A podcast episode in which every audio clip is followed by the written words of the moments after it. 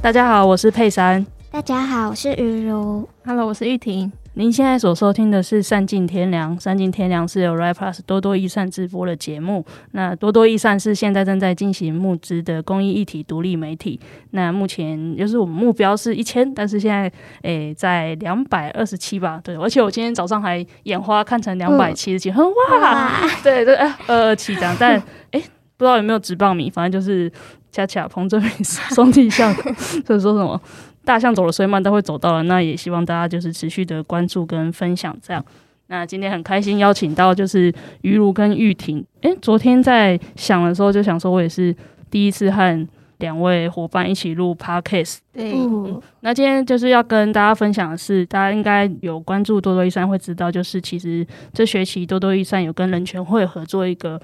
CRPD 多元社会沟通计划，这样。那那其实于如在这个计划里面是算是就是主责啦，那他有进行了很多的像是土包或者说无障碍旅游等等的规划，然后玉婷则是在就是智力生活的题目嘛。对，就是一些报道。对，然后还有就是跟了这次就是在八月初的那个 CRPD 的国际审查会议，那就是今天他们也要来跟我们大家分享，就是即将听的时候可能会上架的一个合理调整图包这样。那就是因为可能还会有听众就是是第一次听到这个节目，也想先请雨露跟大家介绍一下这个 CRPD 的多元社会沟通计划。嗯，这个计划就是多多今年哈。国家人权委员会一起合作计划，然后就像佩珊说的，我们用多元的形式跟方式去介绍这个东西。那 CRPD 它是什么？它是就是一个嗯国际人权公约，然后它要保障身心障碍者的权利。然后它其实嗯就是跟我们日常生活蛮贴近的，因为我们身边一定生活中一定都会碰到身心障碍者。然后就是我们想要用多元的形式，用深度报道，然后 podcast 或者是举办活动方式，然后让大家更认识这个议题。然后我觉得，在我们今年的这个计划里面，就是可以让平常就有在关心身心障碍议题的人，或者是对这个议题不太了解但嗯有兴趣想要知道的人，我觉得都会蛮有收获的。嗯，就其实就是于如在这次专案，就是对我来说啦，已经变成土包大亨了。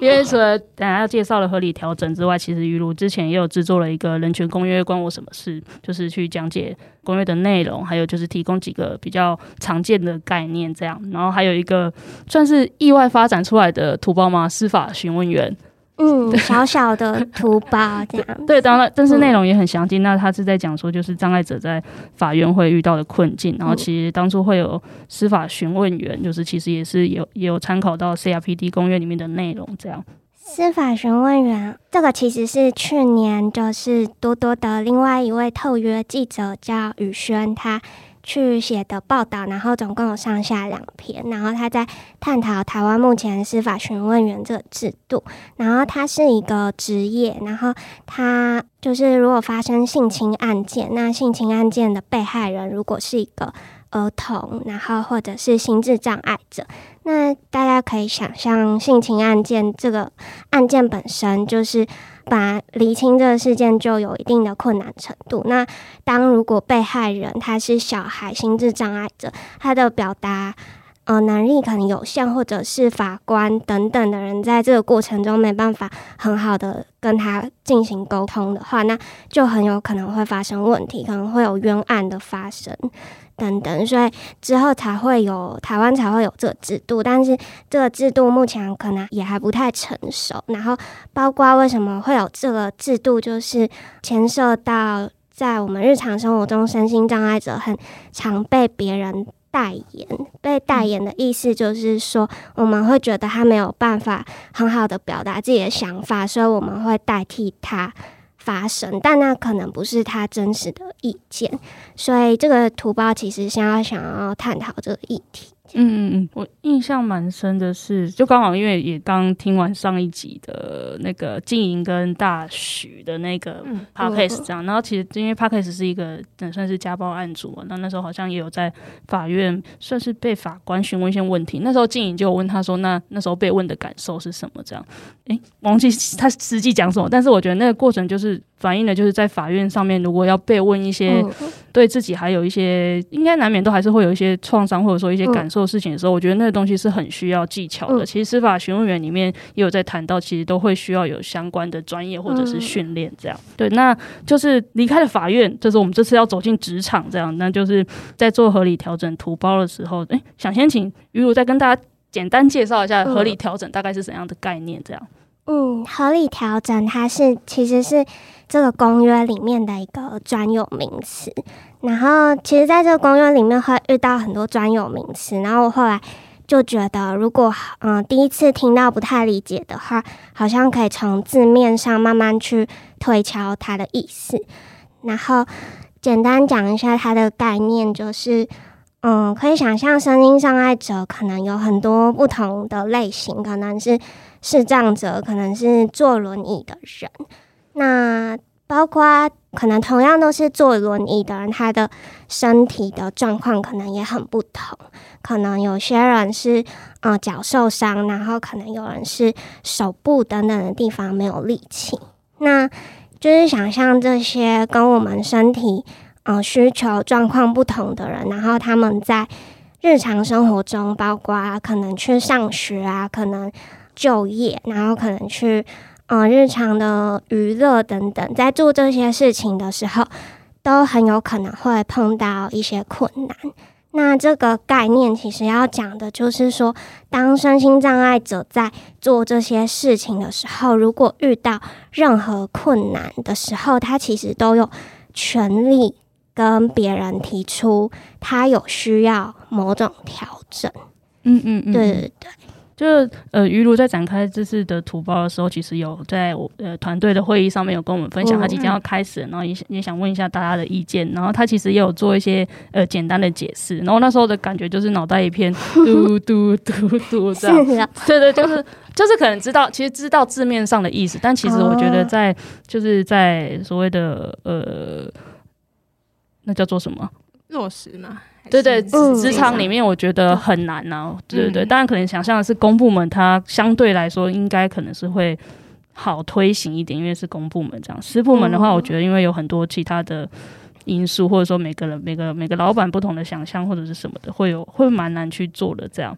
那就是其实因为我我也是看到最近才看到一个就是图包的架构，还有一些就是其实应该是算。快定版的内容，这样，那我觉得还蛮厉害的是，就是你们其实也分得很，除了不只提供基本概念，你们还解释了迷失，还有甚至提供行动指南，这样。那在这之前，那个勇者玉婷，因为其实在那次会议，就是于如不止就是跟大家征询一下意见，其实也有邀请团队的人一起参加，这样。那 那其实勇者玉婷也有就是 一起是要帮我冠这个 称谓吗？对对对，就是一起。制作这个图包，这样，那想请你们两个就是一起来介绍一下这次图包的内容，这样。嗯，因为一开始前面就是我们有在思考架构要怎么呈现嘛，因为其实这算是我第一次做图包，对，然后所以那个呈现方式觉得很需要讨论，然后尤其是架构的时候，我们那时候应该也讨论了大概一两个礼拜，然后也有去询问就是人群会的意见，对，然后因为。合理调整，它四个字看起来是很好理解，可实际上像刚才佩珊提到，到底要怎么落实？然后我觉得这是一个很大的，嗯，大家很需要想象的一件事情。然后所以那时候就是我们后来最后调整出来的架构，我自己呃有写的项目是针对雇主的迷思，嗯，然后因为它这个。架构我们出来以后，我们是希望它像一个指南，嗯，然后这个指南它可以面向的是，就是当然前面会有一个基本概念去介绍什么是合理调整，然后再来就我们希望可以让雇主看到说，哦，原来在台湾其实是可以做合理调整的，嗯，它并不是一个在国外的一个很理论性的名词，而是我们在台湾其实已经有人在做，而且我们必须要做。然后接下来的话就是给身心障碍者的指南，然后包括他们可能可以怎么去做，然后他们有什么资源可以用，然后会碰到什么问题，怎么去提这个合理调整。嗯嗯嗯。那当初会有指南这个发想，是因为就是不管是对雇主或对身心障碍者来说，这个合理调整其实是很少人知道吗？或者说很少人去引用的一个概念吗？合理调整的话，它现在其实已经有出现在台湾的一些法条上，就是除了工作职场以外，其实教育啊，应该其他方面也都有。可是它就终究还是只是出现在上面的一个概念。嗯嗯嗯。嗯然后，所以像是以那个雇主的指南来说，他们可能就会在意很多事，譬如说我要做合理调整，可是我们已经有无障碍空间了，嗯，那为什么我们还要有更多的调整？那如果让员工提出这个调整，是不是会让他们所求无度，就是什么都可以提？但其实不是，就它里面还是有一些准则在，嗯，然后或者是说合理调整是不是一个很花钱的东西？但现在政府其实有一些资源是可以用的，那这个指南的。这个部分就是希望让雇主看到说，哦，其实我们只要做一些小改变，然后就可以达到合理调整，然后让整个身心障碍者他可能在工作的过程就是更顺畅，然后这个顺畅也代表说，就是他在这个职位可以发挥更好的能力，然后其实对公司也都是好事。这样，嗯嗯嗯。补充一下，我们这次。就是图包选择方向是要是想要谈合理调整在职场怎么做，但是合理调整不仅仅只能发生在职场里面，就是刚刚前面有讲到，就是在日常生活中遇到各种情况，包括在可能是学生在学校遇到的情况也可以提，嗯、只是这个范围很大很大，所以我们这次选就是职场这个主题，这样，嗯，了解。所以鱼炉主要也是负责就是在谈基本概念的部分，这样。其实大部分都是鱼乳，嗯、然后还有迷失这样。那迷失的部分，鱼炉这边有没有做一点补充？迷失的话，就是刚才有提到，然后就是我们这边整理了一些资料，嗯，以后就是有整理出四大迷失，就是包括会想说，是不是我雇佣身心障碍者，他们的产能会比较低，嗯，然后对公司会有影响，但其实不是。因为就是很多国外的例子都已经证实说，其实雇佣身心障碍者可以让整个团队更有多元性。然后我们因为可能我们碰到的人生经历不同，然后所以我们在想象怎么去解决问题，或者在发想的时候会有更多碰撞的火花出来。其实这是正向的，可是可能大家一开始的时候会担心说。会觉得我们不同，然后所以会不会中间会有一些摩擦或者冲突？嗯，可是，一旦就是我们做了一些小小的改变以后，这些都会变得更好。嗯嗯，因为那时候也有一句话，就让我印象蛮深刻的，就是平等的环境并不并不是那种齐头式平等，而是你要对每一个人都平等。可是每一个人都是不同的人，要怎么对所有人所有的人都平等，就是很需要考虑的问题。嗯，然后第二个是刚才提到的无障碍设施。那无障碍设施的话，因为像是我们有很多不同的，每个人遇到障碍都不同嘛。然后虽然说我们知道有无障碍厕所、无障碍可能电梯啊，或是坡道之类的，但这些其实也没办法满足所有人。但合理调整它的一个重点是，它要针对每个人做个别化的调整，因为每个人碰到的障碍和困难不同，嗯、然后所以无障碍是面对尽可能让所有人都能尽、嗯、可能对。对，因为好像还有另外一个是通用设计，就是这是另外一件事情。嗯、但反正合理调整就是针对每个人不同的情况，然后让他们。每个人都可以去提出需要做什么改变，然后这个是他们的权益。然后再来的话就是花钱，但其实后面可能会提到几个例子，都是提到说他们可能并不一定说一定要花很多钱。然后第一个是政府可能会有一些资源可以申请补助，然后第二个是有时候他只要一些小小的改变，不一定是设备啦。也有可能是制度或者是工作时间、工作内容上面的调整，然后就可以让整个过程都会变得更加流畅。嗯嗯嗯。然后最后一个的话是，嗯、呃，刚才有讲到会不会就是被要求东要求西的？嗯嗯嗯。但其实虽然说合理调整它是雇主的义务，可是它也要有合理性。嗯，就是当身心障碍者提出他的调整。但如果他这个调整会造成雇主 就是不合比例的负担，嗯，或者是太过困难的话，那经过评估以后，他要提出雇主要提出没办法施行的证明。那这个时候，这个合理调整，它就不是合理调整，它就是不合理的调整，然后所以当然就不会被通过。嗯嗯嗯嗯。刚听玉婷讲，好像比较多还是看参考国外的例子这样子。嗯、因为其实刚刚讲的时候，我其实就是也在想说，哎、欸，其实嗯，因为刚刚提到什么，可能跟什么障碍者呃一起工作会有很多冲突什么的，但其实我就想说，嗯、其实跟直立人也会啊，就是这样啊，对对对，真的。天啊，你们太心有戚戚了？就是人啊，对对对对对，所以我就觉得，其实很多，我觉得，嗯。我我我我自己的理解是，我觉得大家有时候很多对障碍者的想象，当然可能有些人是真的可能在互动当中有一些困扰，但是我觉得蛮大部分，因为其实像我自己就也没有什么经验，我觉得在没有经验的条件下，我觉得如果对于障碍者会有某些就是像是觉得不想要、不需要多做什么的话，我觉得那好像都是来自于不了解，这样就是不了解对方，就是没有一起一起工作过这样。才会有一些，我觉得就类似排斥啊等等的这样。那因为刚刚玉婷其实有谈到，就是你们在摸索这个架构的时候，其实也花了两个礼拜的时间。就在这两个礼拜发生了什么事呢？就感觉在做这个图包之前，我们自己对这个概念也有很多的疑惑跟困惑，包括我们刚刚整理出的，刚刚玉婷说雇主可能会有的迷失，其实。也有可能是我们自己的迷失，嗯嗯，就是那个过程中，我们一直在想说，我们自己对这个概念的困惑是什么？那大家可能也会有的困惑，然后以及就是我记得那时候是玉婷讲到一点蛮重要的，就是她有说。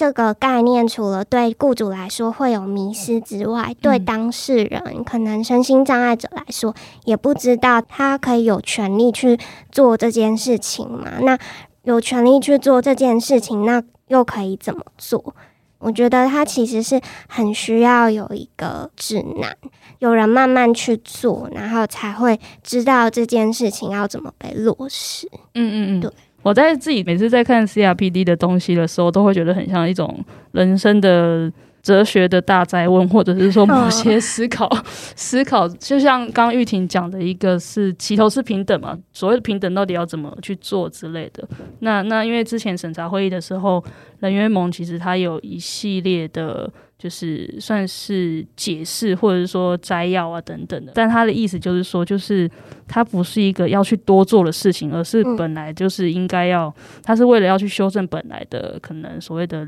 人权的。哇，像这样人家说，对对对，就是他说我自己有笔记，他说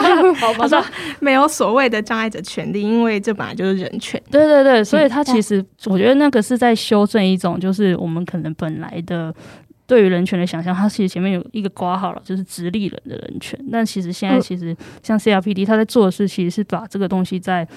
补充上去，某种程度是还原上去，把那个人的面相再更多元，这样。对，所以我觉得就是。我刚刚听下来，其实因为我一开我其实嗯、呃、看到的图包内容就是其实是文字，然后刚刚在听于如跟玉婷在讲的时候，其实我觉得我觉得他们这次的马上开始赞赏，不，这次的设计就是还蛮我觉得蛮符合现况的，它不会只是一种类似观念性的倡议，而是我觉得就是大家真的如果有碰到不同的位置，碰到不同的需求，我觉得可应该都可以在这个图包里面有一些获得这样。嗯，那在图包大亨就是于如这样子，就是算是两三个图包下来，你在做图包的时候有没有个其实有一个工作流程这样？嗯，觉得好像碰到每个不同的主题的时候，遇到的困难都不太一样，所以那个流程也会有点不同。像是这次比较特别的是，因为台湾其实比较目前比较少，嗯。有有，但是比较少关于合理调整在职场可以怎么做，很详细的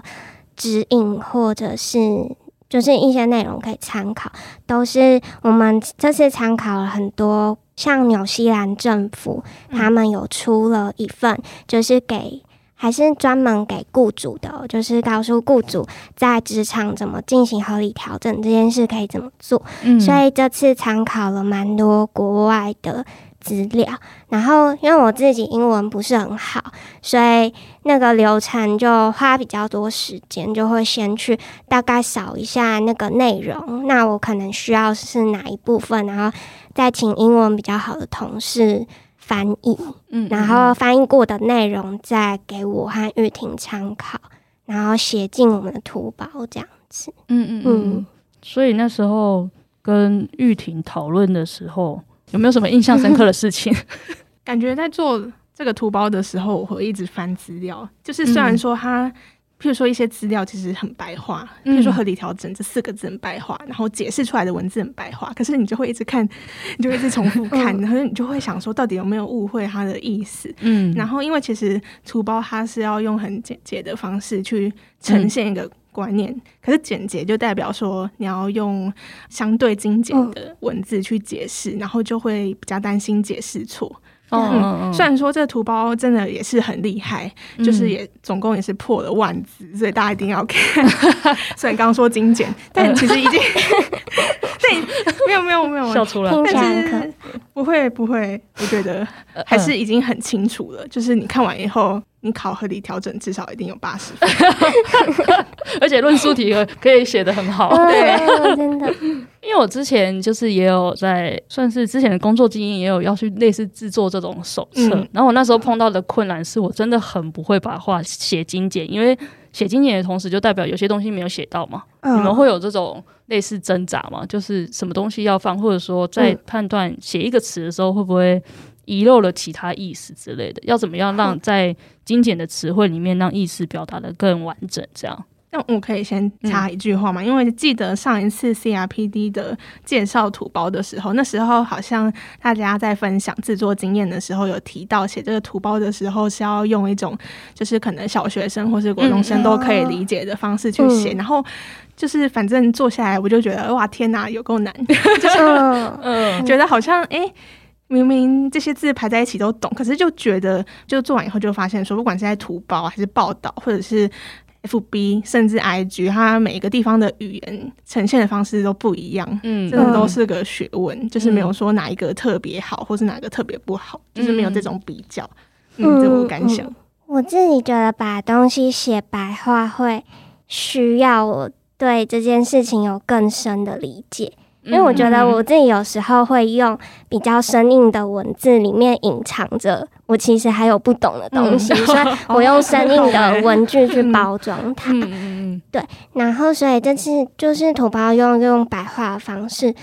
呈现，就真的有时候会遇到蛮多困难。然后我觉得这次遇到比较大的困难，可能是就是土包有一部分，我们也希望给。雇主或身心障碍者有一个指引，让大家知道说，在职场遇到什么情况、什么方面可以做出调整。然后我们总共列了三个方面，譬如说，你可以针对硬体设备做调整，然后也可以针对。工作流程做调整，然后另一个是需要人力的帮忙协助，可能是同事的协助，或者是有专业协助者，比如说视障者，他可能需要一个视协员协助他。嗯嗯嗯。然后在写这些的过程里面，然后我就会觉得，就是我自己有时候对不同类型的身心障碍者的。他们会遇到的困难，光用想象的，其实想象的很有限。嗯，比如说，我好像只能想象到坐轮椅的人，他上班的时候可能会遇到困难是有可能没有电梯，或者是会议室的空间太狭小，他没办法进入。我可能想得到的只有这些，嗯，然后就会变得很狭隘，然后会很担心说没办法写进其他更多不同状态的人需求，或者这些人在实际遇到这些情况的时候，他们其实真正的困扰是什么？嗯，所以我就是跟玉婷这次有参考了蛮多，就是其实嗯、呃，台湾现在有一个植物再设计的。嗯资源可以使用，它就是嗯、呃，让雇主可以去申请。如果你有身心障碍员工，可以去申请这个资源。然后我们就参考里面蛮多资料，它有列出很多实际案例。实际上，身心障碍者会碰到的困难，那怎么去解决。嗯，然后也看了，就去找了一些真的经验者，或者是一些救服员，他在协助身心障碍者就业的时候看到什么状况，然后他们遇到了困难，然后尽量可以把这些东西都融入到图包的文字里面。嗯，对，那就是看了这么多资料跟可能案例，好了，有没有你们比较印象深刻的例子？这样，就是你看到的时候，就是内心有触动。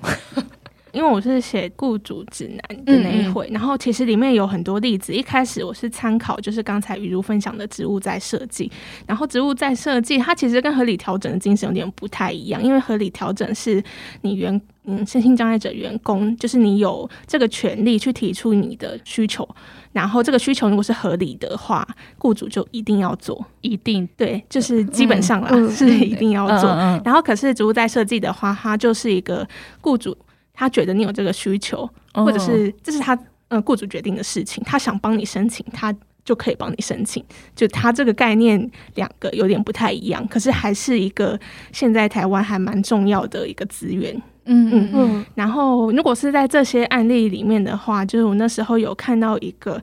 他是有一个小儿麻痹患者，然后他之前的话是从事就是饭店的房务工作，那因为他很需要体力活。但因为就是这个障碍者，这个障经验者，他也年迈了，然后加上身体的体力也逐渐都没办法负荷，嗯，然后通常我们就会想说，因为可能这个时候他饭店也没有其他的职务可以让他去做。我们就会想说，那他是不是可能要退休，或者是要换工作了？但后来没有，后来就是这个饭店帮他设计了一个新的职位。这个新的职位就是请他接听电话，然后跟就是折他们饭店的餐巾布。然后因为这些工作，他原本是其他人在这里面工作的所有人一起去完成的事情。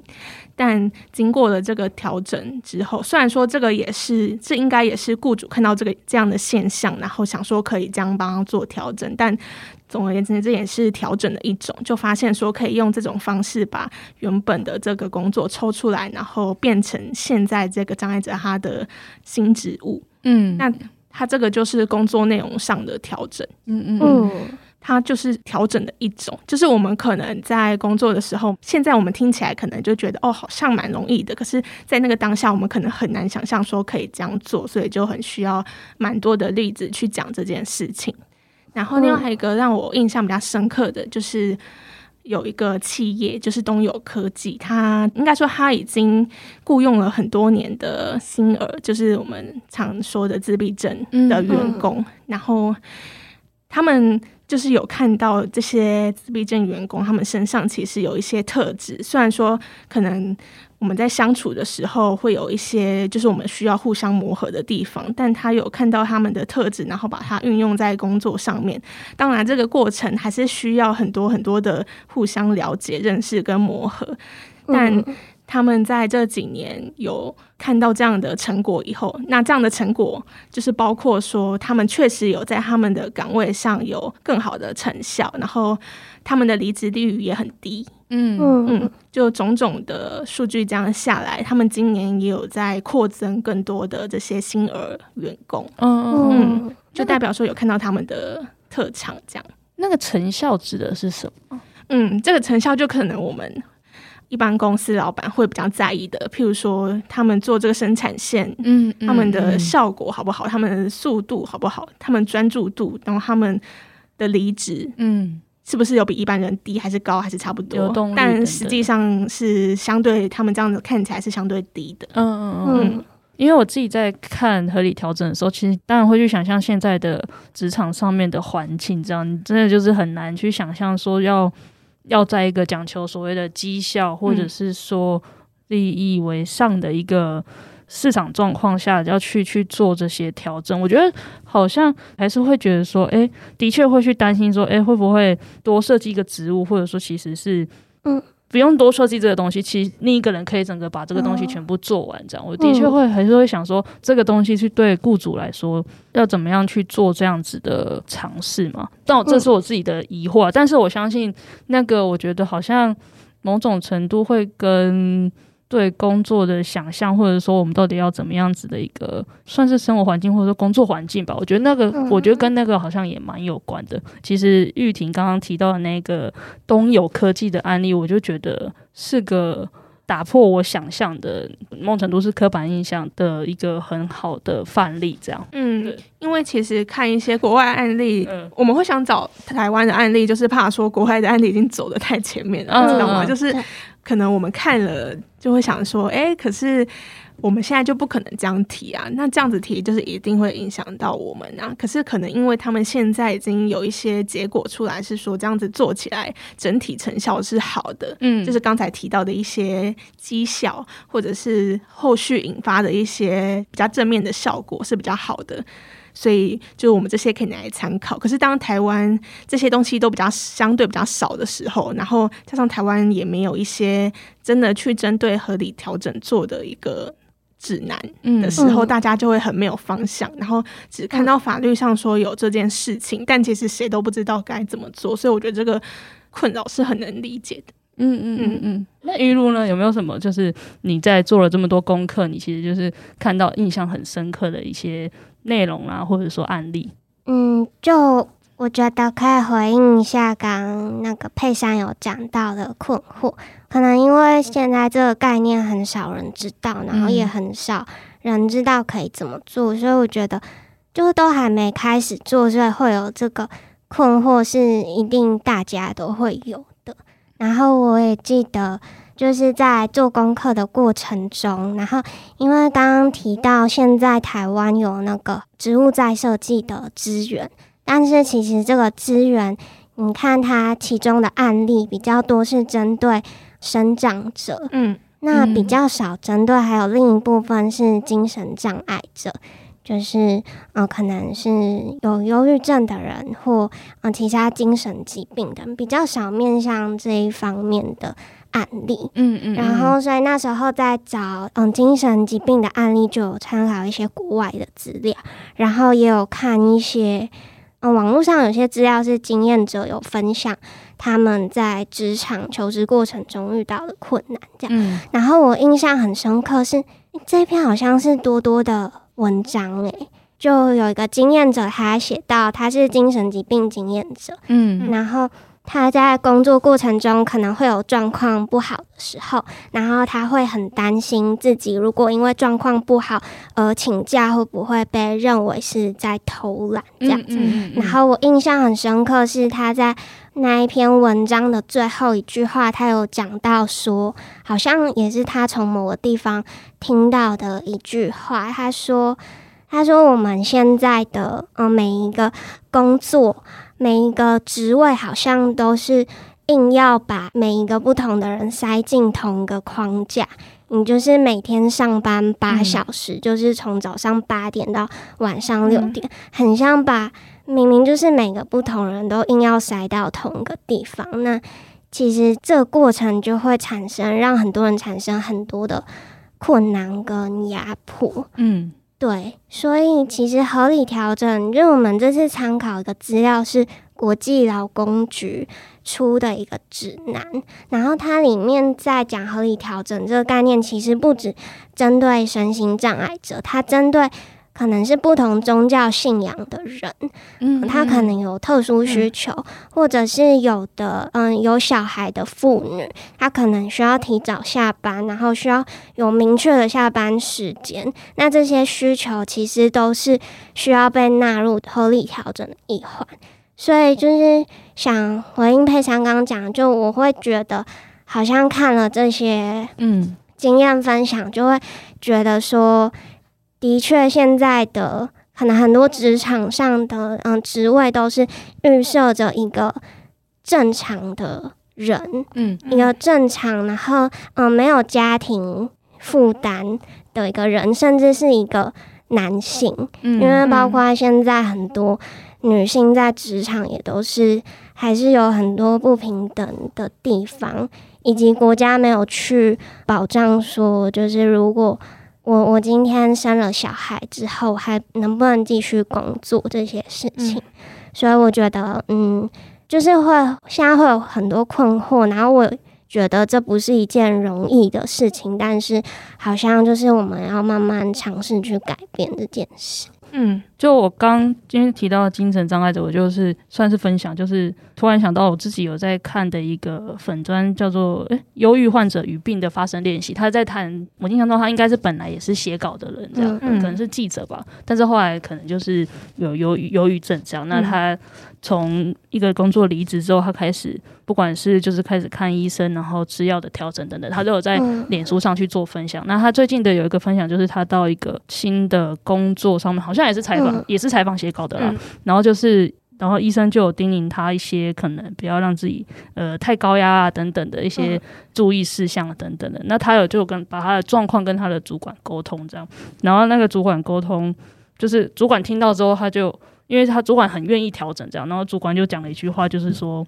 不是大家在帮助你，就是你的能力没问题，你都在采访写稿，是你在帮助大家，只是工作的步调与模式，我们来思考怎么调整。对，我刚刚听在听听到就是玉玉婷跟于如的分享的时候，我就想到了这个这个看到的一个故事，我就觉得其实可能没有那么少，只是大家不会觉得它是这个概念里面要讲的事情这样。嗯嗯嗯，对对对。那今天很谢谢，就是玉露跟玉婷来分享这个合理调整的图包的制作过程，还有一些我自己觉得是一些思辨啊，就是对于某种程度是价值观的讨论吧，我觉得。当然可能没有讨论到那么多，但我自己每次在看这种，不管是 CRPD 或者说不同的两公约啊等等，我都觉得那好像是跟自己本来在以前的学习过程或者说人生经验里面想象的事情，再去做一些对话。这样，那那除了合理调整图包，就是也要推播一下，就是玉婷其实也。关注就是在 国际审查会议啊，或者说自立生活，就是他其实也持续的在做一些报道，这样，那也欢迎大家去看。就像录影的昨天八月三十，他就上了一篇，就是关于障碍者在自立生活碰到的一些困难，以及政府的制度法规怎么提供一些看似支持，但其实。很像障碍的一些很难用的，对，对，像刚才雨如说的一样，嗯、就像是把人放到工作里，嗯、然后现在很多制度也是把人去放到那些规定跟制度，才可以得到他需要的支持。嗯嗯嗯嗯嗯，那也也欢迎大家一起来，我觉得算关注吧，就是一起来认识更多，就是跟我们一样生存在这个社会的其他样貌的人，这样，然后一起。也可以关注多多的各种，就是关于 CRPD 或者说障碍者生活的一些报道。那今天就谢谢两位，我们下周见，拜拜，拜拜。